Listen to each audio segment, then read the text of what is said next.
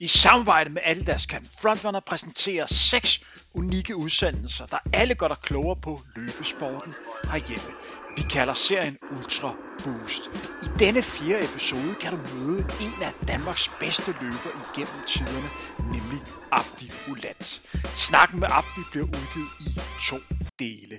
I denne anden del fortsætter vi med at se tilbage på hans flotte karriere. Vi snakker om, hvad der lykkedes ved den dag ved verdensmesterskabet i London i 2017, hvor han opnåede en flot 13. plads. Vi tager en snak om jagten og troen på en 2 mod 7 tid på maraton, samt kigger frem imod de taktiske overvejelser op imod maratonløbet ved OL. Undervejs i udsendelsen optræder et sponsoreret element for Aldas, hvor du kan høre mere om deres nye Supersko Ultra Boost 21. Frontrunner produceret af Team Tempo. God fornøjelse.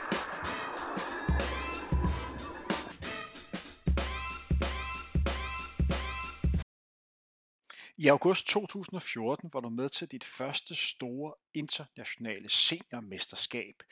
Et mesterskab i Zürich, hvor du løb 10.000 meter, og det var et løb, der ikke helt gik efter, hvad du havde håbet på. Du endte som nummer 15 i tiden, 29 minutter og 50 sekunder.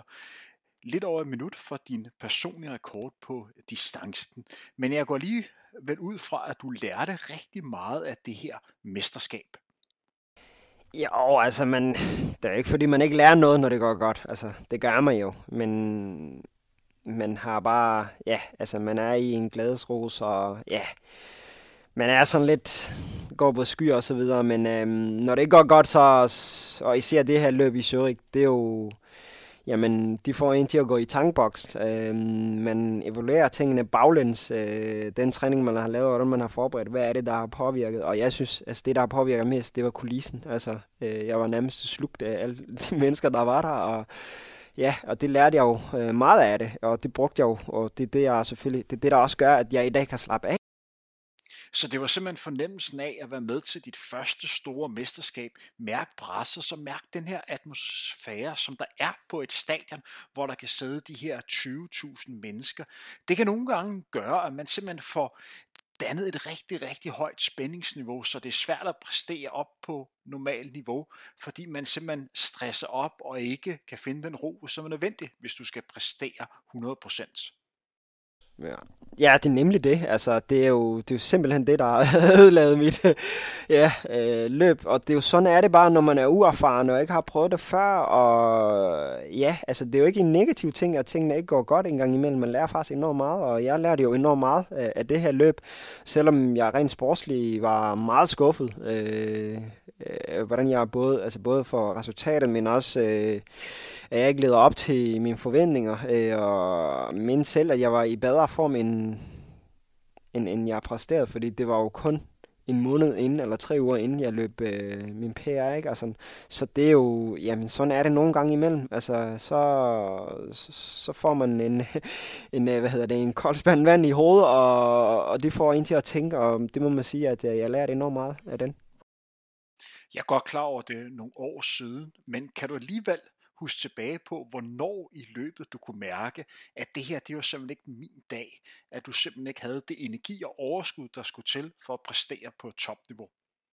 Ja, det er nemlig det, altså, øh, og det, det var jo, ja, altså, det, jeg, var, jeg var ligesom simpelthen bare påvirket af, og jeg var nærmest fascineret af så mange mennesker, der var på stadion. Altså, så jeg, ja, jeg oplevede hele løbet på anderledes måde. Altså, selvfølgelig var, det var jo konkurrencen, jeg skulle være med i, men tankmæssigt, så var jeg jo et helt andet sted, og det var jo selvfølgelig skidt, altså øh, øh udfaldet og resultatet, ikke? Men, men, men igen, altså, øh, jeg står jo stærkere øh, nu, og bare året efter, så, så var jeg jo knap så mærket af de her kulisser der. der. Nu har jeg jo lært at, ligesom at kunne lukke af.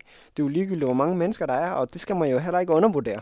At det er okay en gang imellem, at man, ja, altså, øh, men, men man skal det er selvfølgelig skidt, når man, når man ikke opnår de mål, man har sat sig, men man skal også tage de ting, som man lærer med, fordi de er jo med til at udvikle en, øh, og det må man sige, det, det har i hvert fald gjort, at jeg har fået styr på de nerver, som der kan være en gang imellem, når man skal løbe i et stort mesterskab, øh, hvilket det her var, det var mit første, ikke? altså sådan øh, seniormesterskab, øh, og det, ja, så sådan er det en gang imellem. Det må man acceptere og kunne komme videre.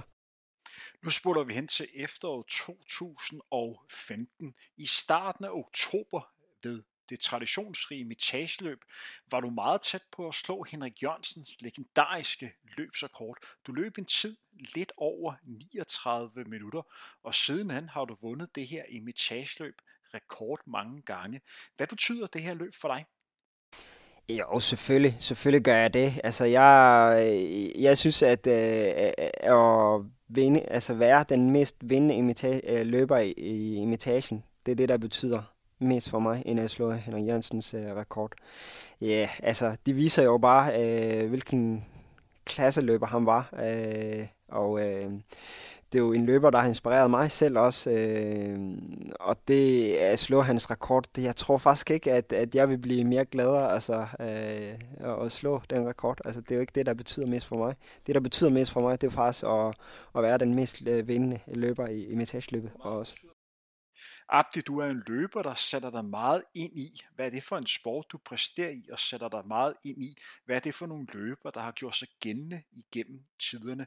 Hvad betyder det for dig at være en del af historiebogen og have nogle rekorder, som andre kan gå efter? Hvor stor motivation er det for dig? Det betyder enormt meget. Altså, det gør det. Altså, rent historisk, så, så, så går jeg meget op i at, at både øh, jamen, kunne inspirere andre, men også øh, kunne sige til mig selv, jamen det her, det er noget, du har opnået altså, ved hårdt arbejde. Fordi jo, altså jeg tror, selvfølgelig skal man have talentet, men hvis jeg skal være ærlig, så, så synes jeg, at efter jeg har rundet 20, så har det jo kun gået en vej, og det, er, det har været bare hårdt arbejde. Altså, øh, jeg kan jo selv godt huske, at da jeg startede, og de første tre år, der har det jo været på talentet, fordi jeg kan jo selv huske, at jeg ikke trænede særlig meget. Altså, jeg trænede 3-4 gange om ugen, og stadig løb nogle okay tider og så videre. Øh, men det var jo heller ikke, sporten betød jo ikke særlig meget til starten. Det var jo bare noget, jeg havde ved siden af mit... Ja, det var bare noget, jeg gik til. Og nu er det bare en del af mig, og jeg har jo fundet... Jeg har fundet ud af, at øh, hvis jeg øh, skal blive bedre som løber, så er jeg bare nødt til at arbejde hårdere. Så det er jo ikke længere talentet, øh, der flytter mig. Det er jo bare mere ja, troen på, at jeg kan præstere noget, der er bedre, end jeg har gjort. Og det indsats, eller den indsats, jeg lægger for dagen. Øh, jeg arbejder utrolig hårdt hver dag, og det er det, jeg tror på, og det er det, folk selvfølgelig skal vide, at det her, det her for mig handler det ikke om at have tyndben. Øh, hvis hver en tynd, tyndbenet barn kunne løbe hurtigt, så, så, havde vi jo nok løb, øh, så havde vi jo nok haft flere verdensmester øh, i dag. Øh, det handler om målrettighed, det handler om... Øh, det handler om troen på processen. Øh, det handler om at stole på de folk, man arbejder med. Det handler om at have til at fungere op i hovedet selv. Det handler om at kunne prioritere. Det handler også om at kunne stole på sig selv. Altså, øh, at man ikke at man konstant er ærlig over for sig selv. Altså det her med, at det handler om, at, at jo, altså hvis du har forberedt dig 100% på træningsbanen, så, så lykkes man med, med det, man faktisk øh, tror på, man kan opnå. Eller noget, der er tæt på. Aldas nye Supersko Ultra Boost 21 ramte din lokale løbeskosbutik i starten af det her år. Skal du bruge en løbesko, der kan lidt af det hele, er Ultra Boost 21 et rigtig godt valg. Aldas beskriver selv skoen som deres måske mest behagelige og komfortable løbesko til dato uanset om du skal bruge den til daglig eller som løbesko. Nu tilbage til udsendelsen med Abdi Ulats. I 2015 valgte du jo også at gå op i distance, og i slutningen af oktober stillede du op til dit første maratonløb ved Frankfurt Marathon, hvor målet var en kvalifikation til OL i Rio, som krævede en tid under 2 timer, 15 minutter og 15 sekunder for at være direkte kvalificeret, eller så skulle man have to tider under 2 16, 15. Og det var et løb, hvor jeg selv var med. Men nu du tænker tilbage på øh, det her løb, hvor at det er jo ikke nogen hemmelighed, at de sidste par kilometer var lidt hårde for dig. Hvad tænker du så? Det var sgu mærkeligt løb. Altså, øh, Martin er jo, altså, selve løbet kan jeg jo huske, at det var enormt stressende de første 30 km. Øhm, og så var det teknisk løb for mig. Altså, jeg er jo ikke vant til at drikke af en flaske, øh, mens jeg løber. Øhm, og ja, øh, jeg var urutineret, kan man sige. Og det er, jeg kan bare huske, da vi runder omkring 25, tror jeg, der tænkte jeg bare, jeg magter ikke mere at skulle drikke af en flaske. Så jeg tænkte bare, ved du hvad, der er ikke så langt igen, altså. Øh, så ved omkring 30 km, så tænker jeg bare, nu kan jeg se hjem næsten. Altså, der er kun 12 km tilbage. Øh, og jeg løber, og så kan jeg bare huske, at jeg runder omkring 35, og så kan jeg ikke huske mere. Så, så lige pludselig så ser den bare slam. Altså, så, så kan jeg ikke huske mere. Og det jeg, har, det, jeg har lært mest af det løb, det var faktisk, at jeg har dummet mig. Jeg var urutineret. Jeg løb. Jeg brugte meget mere energi på at endelig at, at, at, tænke, at, at, og koncentrere mig om alt muligt andet end selve løbet. Så det var lærerigt løb, og så var det jo det med, at man, det der med, at man ikke kan huske de sidste 5-6 kilometer. Det, det, det, det, det er ikke noget, der kan anbefales. Man er nødt til at drikke undervejs, ja. Vi løb jo sammen de første 35 kilometer, og når jeg tænker tilbage på det løb, så er det især øh, det kaos, der var ved hver eneste væskedepot, som jeg tænker tilbage øh, på. Vi var jo en del løbere, som lå sammen. Vi var omkring 25 øh, løbere, der rimelig hurtigt lå i en stor gruppe, og det var rigtig svært at få, få væske ved hvert væskedepot hver 50 kilometer. Og det er jo noget, når man kigger for eksempel ved de store mesterskaber, der godt kan være med til at afgøre løbet, fordi det er en stressfaktor for løberne at skulle tage væske undervejs, og det gør altså bare marathons, øh, maratonløbet specielt, fordi man også skal mestre den del. Ja, altså man, man, man, det skal jo så siges, at man kan jo godt forberede sig i at drikke af flaske. Man kan godt forberede i at, at, at kunne samle øh, sine flasker fra bord, mens man er i, i høj fart. Men ikke selvfølgelig, når man er samlet øh, 25 løbere og skal øh, altså for, hvad hedder det, og man skal tage øh, 25 flasker fra samme bord, og er samlet i starten, ikke? Altså, så er det jo kaos.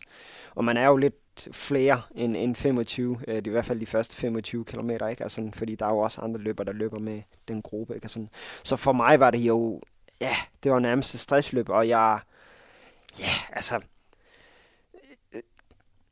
urutineret, og jeg dummede mig big time. Altså, ja. Men det var en lærerigt, det var en lærerigt løb. Som du nævner, så havde du nogle hårde sidste øh, kilometer, og du kollapsede nærmest, da du kom ind over stregen.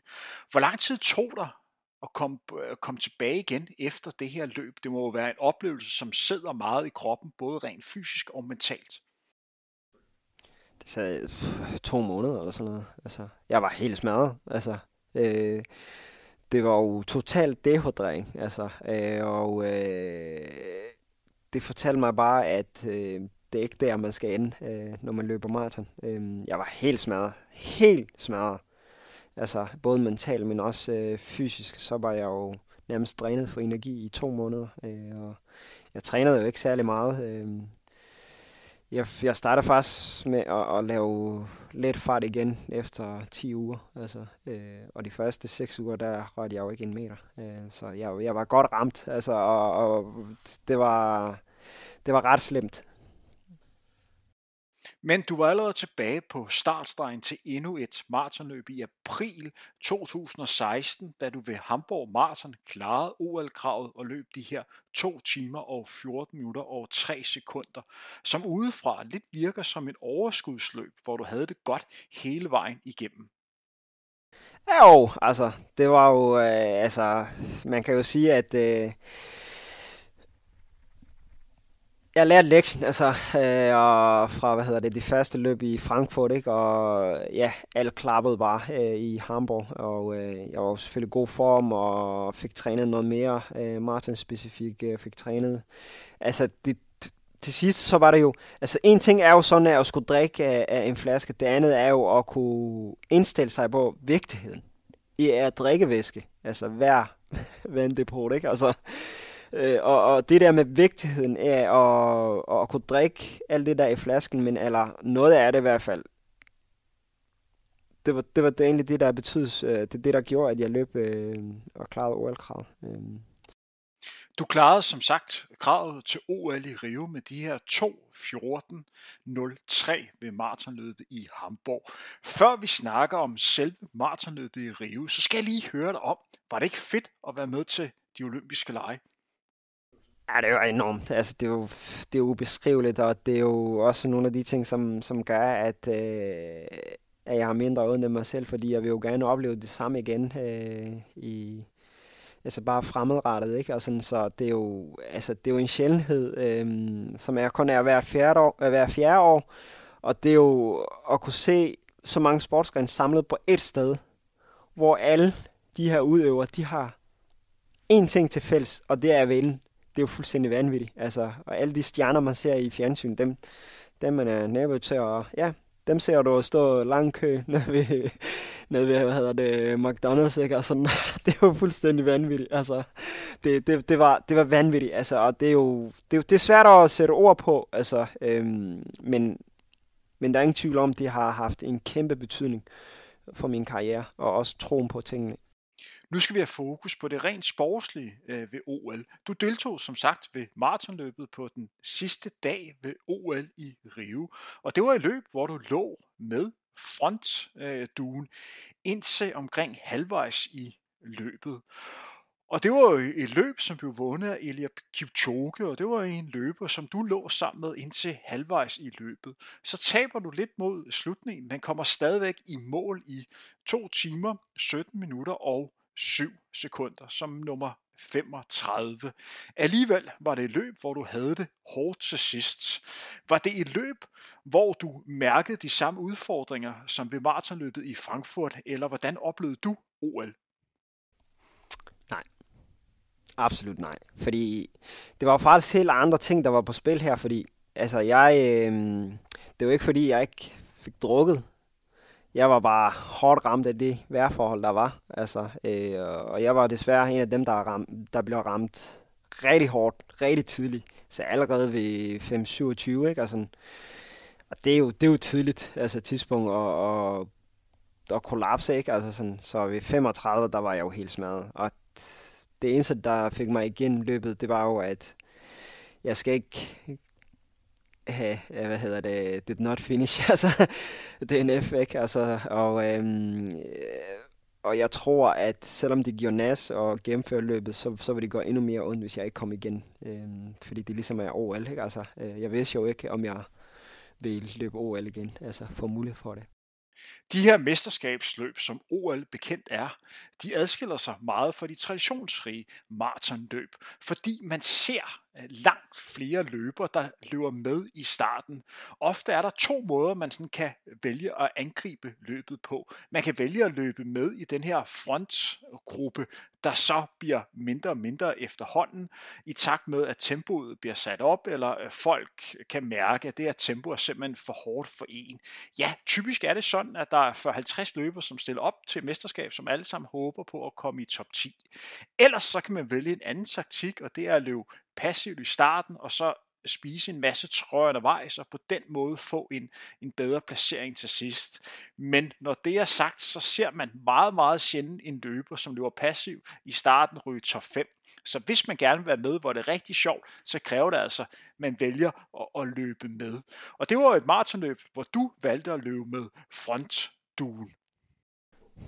Det er korrekt, det er korrekt, og det er jo, sådan er det, altså, når det er mesterskab, så, så er det jo everybody's game, ikke? Altså, du ved, der er ikke en pacemaker, øh, det er bare sådan en harmonika, øh, der bliver bare stødt en gang imellem, og så sætter de fart ned, og den, den løber, der bedst kan lide at løbe sådan, det er den, der overlever, det er den, der præsterer bedst, men så, når det så er sagt, så, så synes jeg bare sådan, at øh, ja, altså, man kan enten løbe sit eget, eller løbe med, altså, det er de to.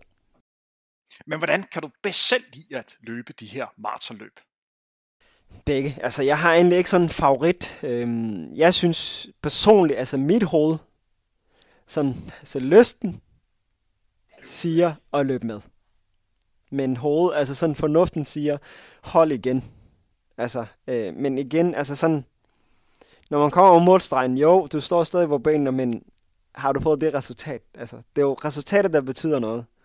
Der er jo ikke nogen, der tænker på tiden. Øhm, så, eller jeg, jeg gør i hvert fald ikke til mesterskab. Jo, hvis man sætter PR, så er det jo fedt, men det er jo, det er jo en to, altså 2-10.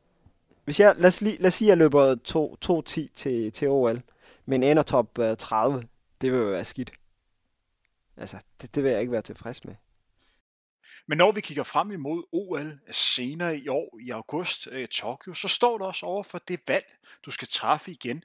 Skal du vælge at løbe med øh, frontgruppen? Skal du tage en chance i starten for at håbe på en perfekte dag, eller skal du prøve at løbe lidt mere roligt i starten, lidt mere konservativ, og så håbe, at du kan æde en masse trøjer til sidst. Så man står lidt i en dilemma så, som dansk øh, løber eller deltager generelt om, hvad for en taktik man skal vælge, når man deltager i de her mesterskabsløb, fordi det bare er så anderledes, end hvad man normalt oplever. Ja, altså det er jo den taktiske del, det kommer jo senere, og det er jo selvfølgelig noget, øh, atleter og træner, det planlægger. Øh, sådan, men man stiller jo op for at kunne være med, ikke? Altså, hvor det er sjovest. Og det er sådan, jeg går ind til løberne også. Før vi spoler frem til verdensmesterskabet på maraton i London i 2017, så skal vi også lige nævne, at du præsterede at blive nummer 5 ved Europamesterskabet på halvmaraton i Amsterdam i juli måned i 2016, og fik en af de bedste danske placeringer i, i mellemlang siden. Og der løb du et rigtig godt løb. Men til verdensmesterskabet i London øh, på maraton, niveauet var måske ikke helt så højt, øh, som det var med Rio, men der var stadigvæk rigtig mange gode løber med. Her valgte du en lidt anden taktik end ved Rio, og valgte at løbe dit eget løb, og løb et rigtig progressivt løb, og fik taget en masse trøjer til sidst, og endte som nummer flot, nummer 13, som tredje bedste europæer. Det var vel en dag, hvor alt lykkedes, var det ikke?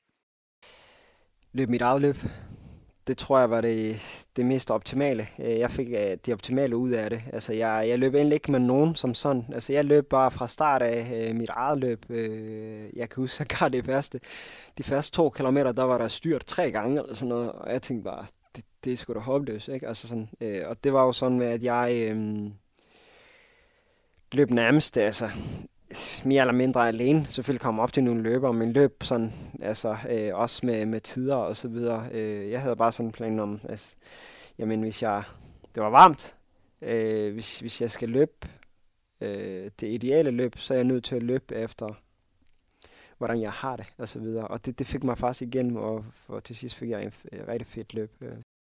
Og det var vel dit første maratonløb, hvor man må sige, du ramte dagen. Det må man sige. Det må man sige. Altså, det var jo det, var det bedste resultat, jeg har jo, så det, er jo, det kan man jo ikke uh, komme udenom.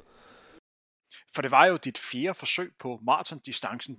Du debuterede jo i Frankfurt, hvor du havde udfordringer med at få nok væske undervejs. Så havde du det her overskudsløb ved Hamburg Marathon, hvor du kvalificerede dig til OL, og så var der selve OL-løbet, hvor forholdene gjorde, at det alligevel blev et rigtig hårdt løb. Og nu spoler vi frem til sommeren 2018, hvor der var Europamesterskabet på maratondistancen, hvor jeg personligt havde store forventninger til dig og regnede med, at det her godt kunne være løbet, hvor du måske hævde en medalje hjem til Danmark. Det var i hvert fald en dag, hvor du havde en rigtig god chance for at kunne opnå en rigtig god placering. Absolut, absolut. Altså jeg tænkte jo bare, at øh, på et tidspunkt, så havde jeg faktisk den fornemmelse af, at jamen, hvis jeg ikke vinder, så får jeg det mindste medalje i dag. Altså, overskudsagtigt, ikke? Øh, men ja, sandheden er jo bare, at når man...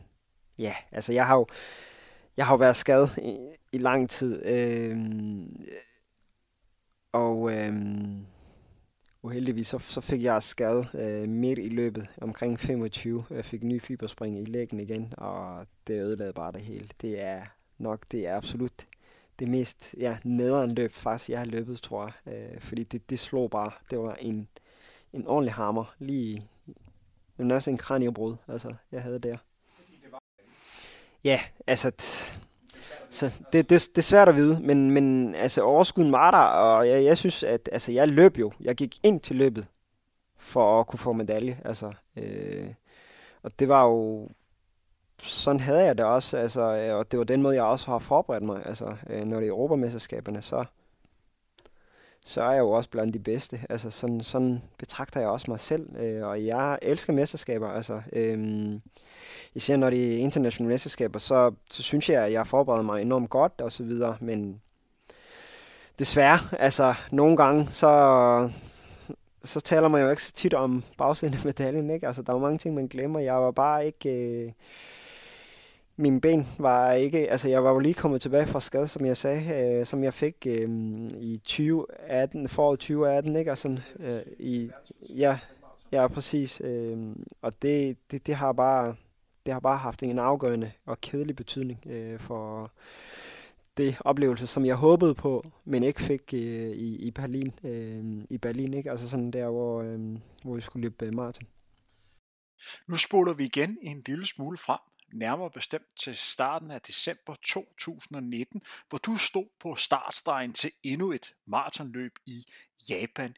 Her præsterede du med 2.11.03, den næst hurtigste maratontid, der har løbet herhjemme, og endnu mere vigtigt kvalificerede dig til de olympiske lege i selv samme Japan, der stod til at blive afviklet sommeren 2020. Hvad tænker du tilbage på, når vi skal snakke om, om det løb, som, som du løb tilbage i december 2019. Hvordan husker du løbet? Jamen, jeg, altså, jeg havde jo, altså, jeg gik jo ind til det løb endelig, øh, for at kunne løbe hurtigere end bare OL-krav. Altså, det tror jeg faktisk også, det er en af de ting, der gjorde, at jeg klarede OL-krav. Fordi det, ja, altså, jeg, jeg ved ikke med mig og OL-krav og så videre, og de her tider, der løbet. Jeg, jeg vælger altid de, det er lidt mere udfordrende løb, hvor jeg skal arbejde for sagen. Det, jeg siger jo ikke, at man ikke, øh, at jeg er klar til at arbejde, men først og fremmest så var vi jo en, en gruppe på, på 10 løber, øh, hvor en, den belgiske løber, som er europamester, han var med. Øh, han falder så fra omkring 20 fordi vi, løb, vi begynder, det begynder at regne øh, efter 20, så begynder det at regne. Ja. Ja. Ja, 208, ja. Ja, ja 208, ikke? Altså, så begynder det at regne, og det begynder så at blæse derefter, ikke? Og så begynder vi bare at miste. Der er ikke nogen, der, tør, der er ikke nogen, der gider at gå frem, ikke? Altså, jeg går frem, og jeg løber, bogstaveligt talt, så løber jeg 3.20. Jeg kan ikke løbe hurtigere, altså. det er fuldstændig sindssygt, ikke? Altså, øh, uh, 3.12, og jeg kigger på ud, og jeg var fuldstændig frustreret, ikke? Men, men helt ærligt, altså, hvis, hvis, hvis jeg skal være ærlig, så var det jo bare, det var bare nærmest en forløsning, altså at, at krydse målstregen og, og, at se ud af, at jeg, jeg havde klaret øh, kravet, ikke? Men jeg troede på, at jeg kunne klare det, så snart vi ramte, at vi fik rygvind øh, de sidste 8-9 kilometer.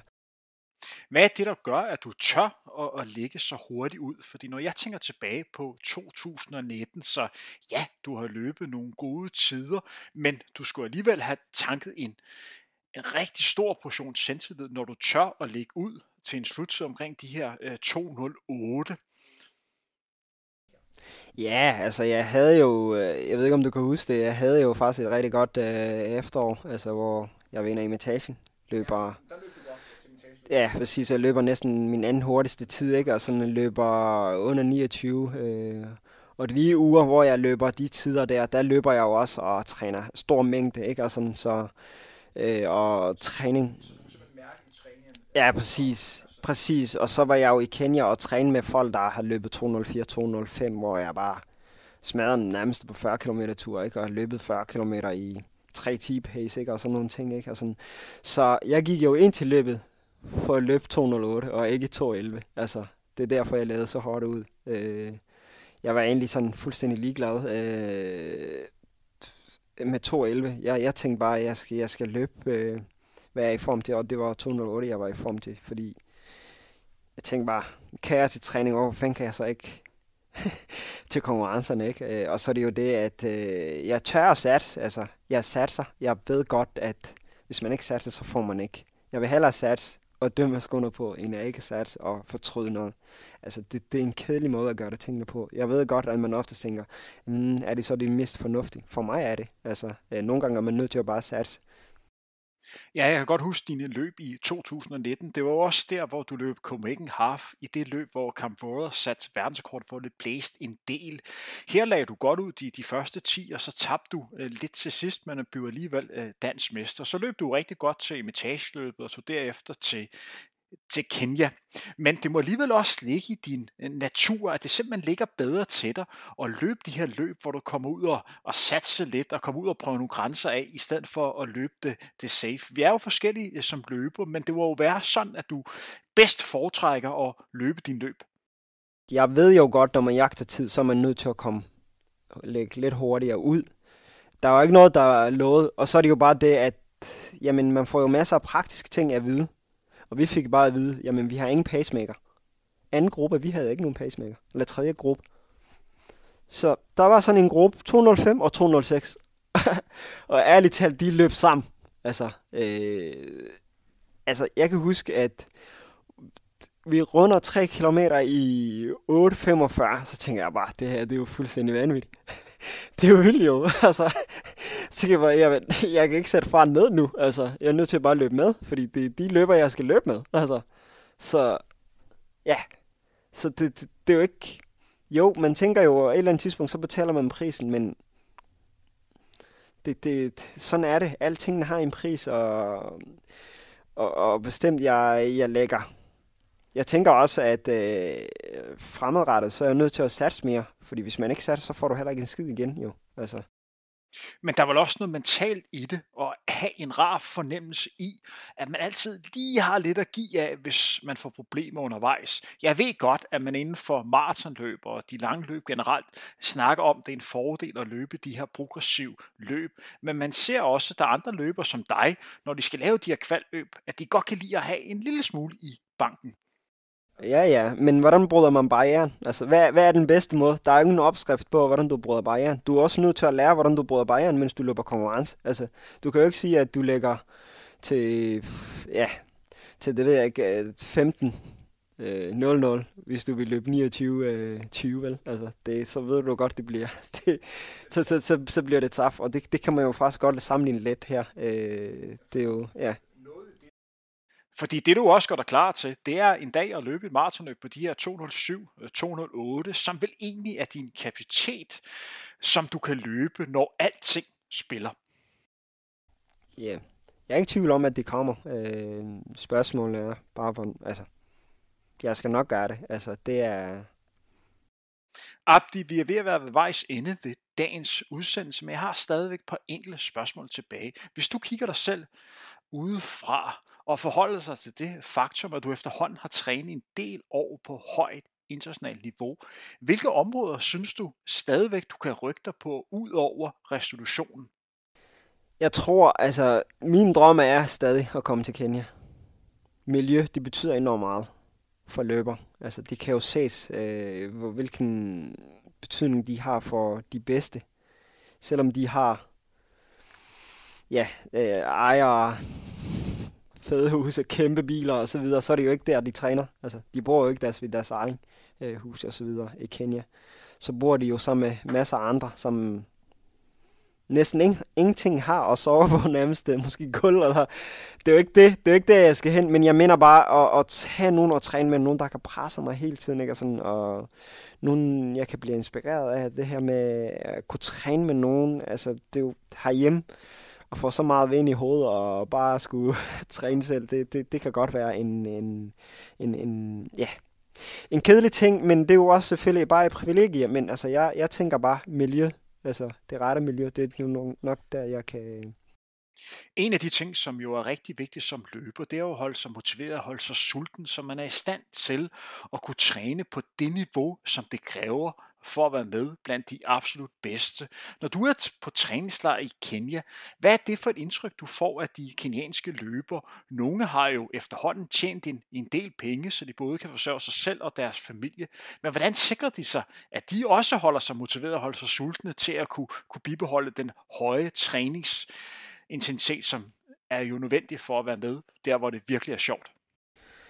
Jamen, der er jo øh, der er to typer af løbere, ikke? Altså, der er jo den her, som præsterer gode resultater, køber ja, luksuriøse ting og falder bare igen. Øh, ja.